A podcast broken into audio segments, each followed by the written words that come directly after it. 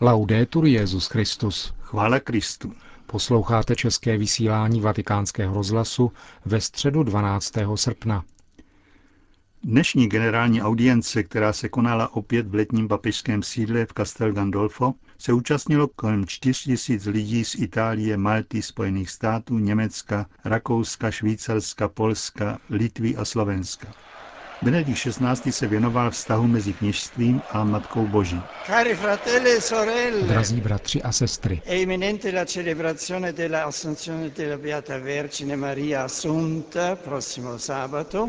Blíží se slavnost na nebe vzetí Pany Marie, která připadne na tuto sobotu a prožíváme zároveň kněžský rok.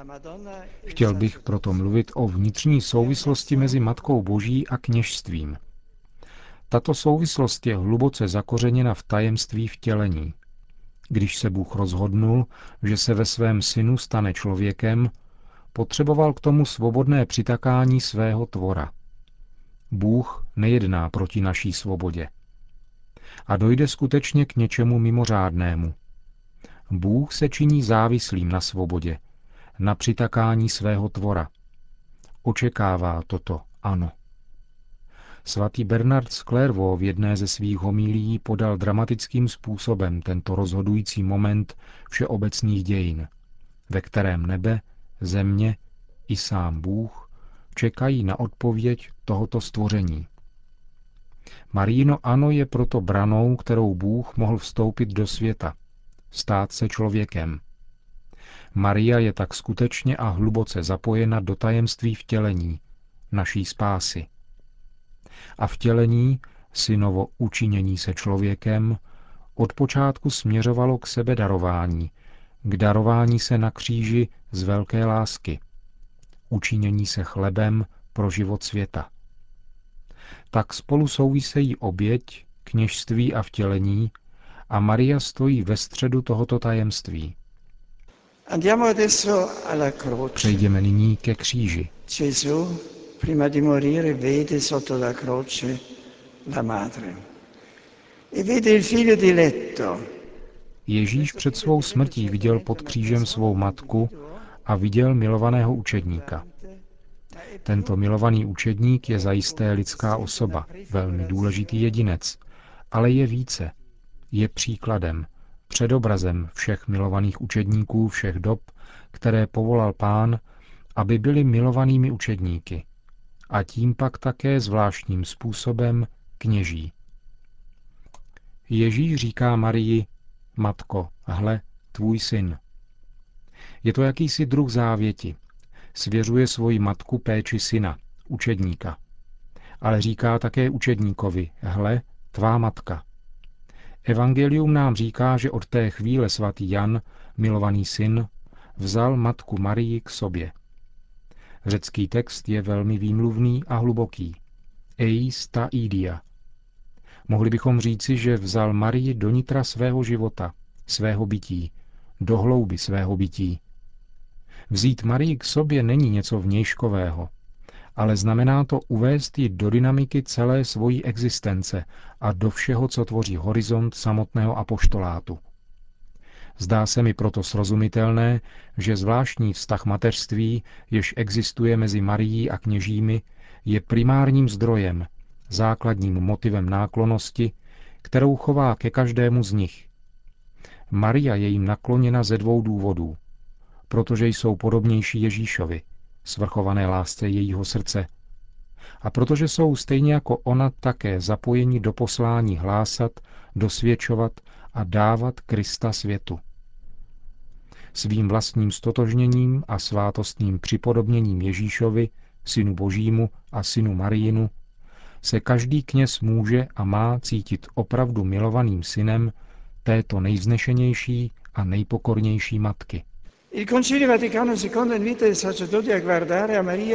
Druhý vatikánský koncil zve kněze, aby hleděli na Marii jako na dokonalý model svojí existence a nazývá ji matkou nejvyššího a věčného velekněze, královnou apoštolů a záštitou jejich služby.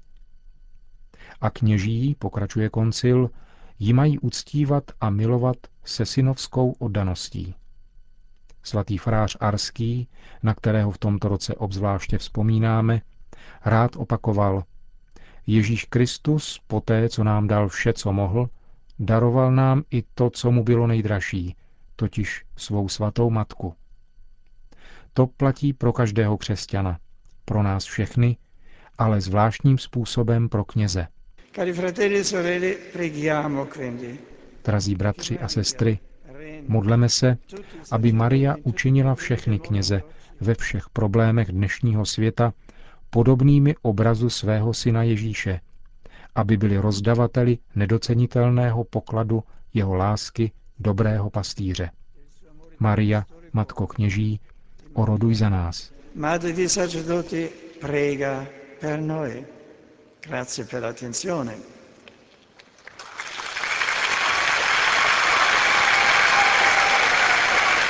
Po obvyklých souhrnech své katecheze v několika jazycích pak svatý otec obrátil pozornost k aktuálním událostem a připomněl množství lidí, kteří byli v uplynulých dnech zasaženi prudkým tajfunem na Filipínách, Tajvanu a v některých jihovýchodních provinciích Čínské lidové republiky a v Japonsku, které bylo nejvíc postiženo silným, které bylo navíc postiženo silným zemětřesením, jež způsobilo smrt desítkám lidí a veliké škody.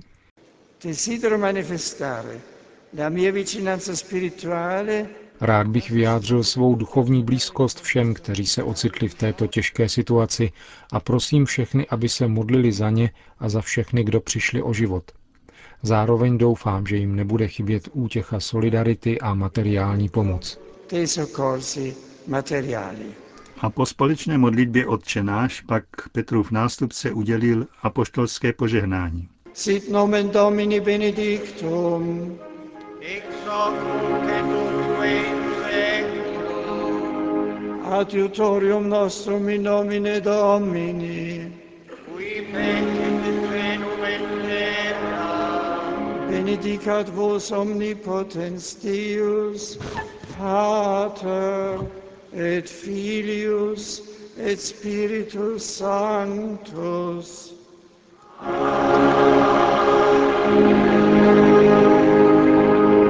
Grazie, buona giornata a voi tutti. Grazie.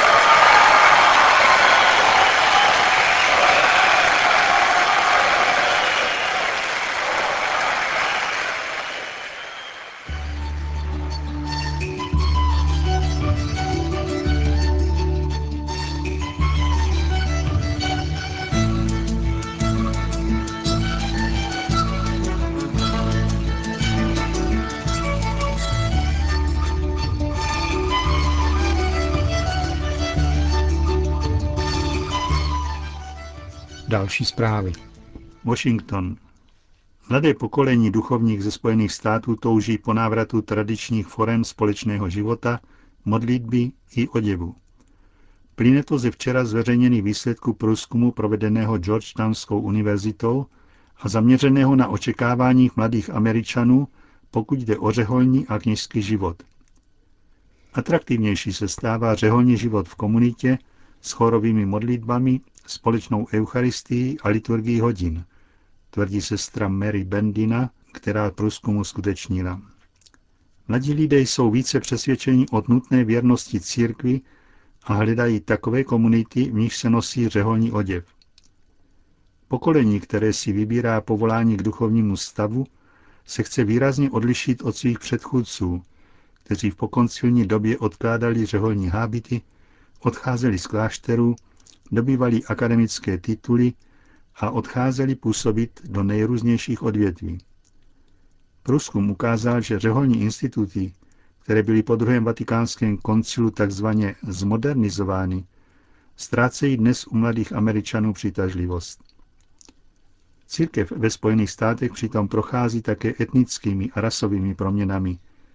Dosud byli římskokatoličtí duchovní ze 94% bílé pleti, dnes je Bělochů mezi kandidáty na kněžství jenom 54% Roste naopak počet kněží azijského původu 14% a latinskoamerického 21% Věkový průměr kandidátek do řeholního stavu je 32 let a seminaristů 30 let. Velkou výzvou připouštějí autoři průzkumu, je stálost nových povolání. Více než polovina osob, které vstoupily do duchovního stavu po roce 1990, totiž ještě před složením věčných slibů vystoupila. Řím. Arcibiskup Fernando Filoni, nynější substitut státního sekretáře svatého stolce, který působil v Iráku během války jako apoštolský nuncius a jako jediný tamnější diplomat tehdy ze země neodešel, vydal knihu Církev v zemi Abrahámově, která nyní vychází také ve francouzštině. Vatikánský deník Osservatore Romano přinesl obsáhlý rozhovor s autorem knihy, který přibližuje motiv jejího napsání. Byly to dramatické okolnosti války a prvních tří let po jejím skončení, které způsobily, že nemohl opustit nunciaturu v Bagdádu, která právě slavila 40. výročí svého vzniku. Monsignor Filoni se proto začal více věnovat archivu a knihovně nunciatury a zjistil, že by bylo zajímavé sepsat historii tamnější církve. Pochopení minulosti navíc pomáhá chápat přítomnost. Církev je v Iráku i přes drtivou muslimskou většinu nejen poměrně početná, ale také velice rozmanitá. Tvoří celkem 15 církví, zejména katolických a pravoslavných. Monsignor Filoni zdůrazňuje, že jejich vzájemné vztahy jsou velmi dobré. Katolickou církev tvoří obřady chaldejský, syrský, arménský, latinský a melchický, zatímco pravoslavná je tvořena komunitou Syřanů, Řeků a Arménů. Pak je, pak je zde také asyrská církev, která je rozdělena do dvou společenství a několik malých komunit protestantů a sekt. Autor dějin v Iráku připomíná vznik chaldejského babylonského patriarchátu, na jehož čele stojí kardinál Emanuel III. Deli. Počátek této diecéze spadá do roku 1632, kdy došlo ke kontaktům mezi šachem Abbásem a papežem Klementem VIII. Papež tehdy přijal nabídku jedné bohaté dárkyně z Francie a roku 1638 bulou Super Univerza připojil bagdátské sídlo diecéze k Francii tím, že stanovil, aby její budoucí biskupové byli francouzské národnosti. Záměrem Klementa VIII. bylo zajistit podporu nedávno zřízeného církevního společenství.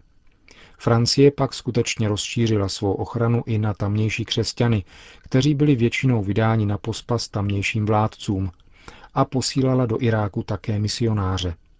V 18. století se přičinila například o zavedení škol do křesťanských vesnic a její podpora trvala až do roku 1920, kdy se Irák stal součástí britského protektorátu, což v dané oblasti způsobilo nemálo kontrastů. Tím se také stává srozumitelnějším postoj Francie během poslední války, dodává monsignor Filoni.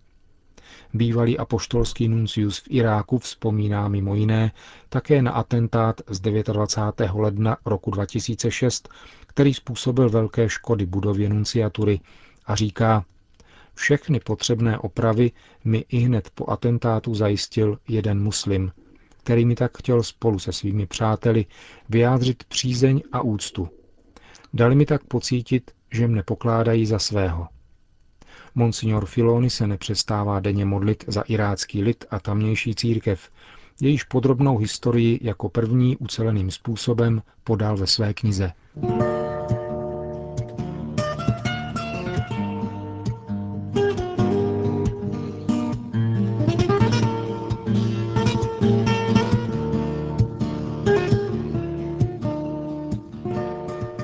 Končíme české vysílání vatikánského rozhlasu. Chvála Kristu. Laudetur Jezus Christus.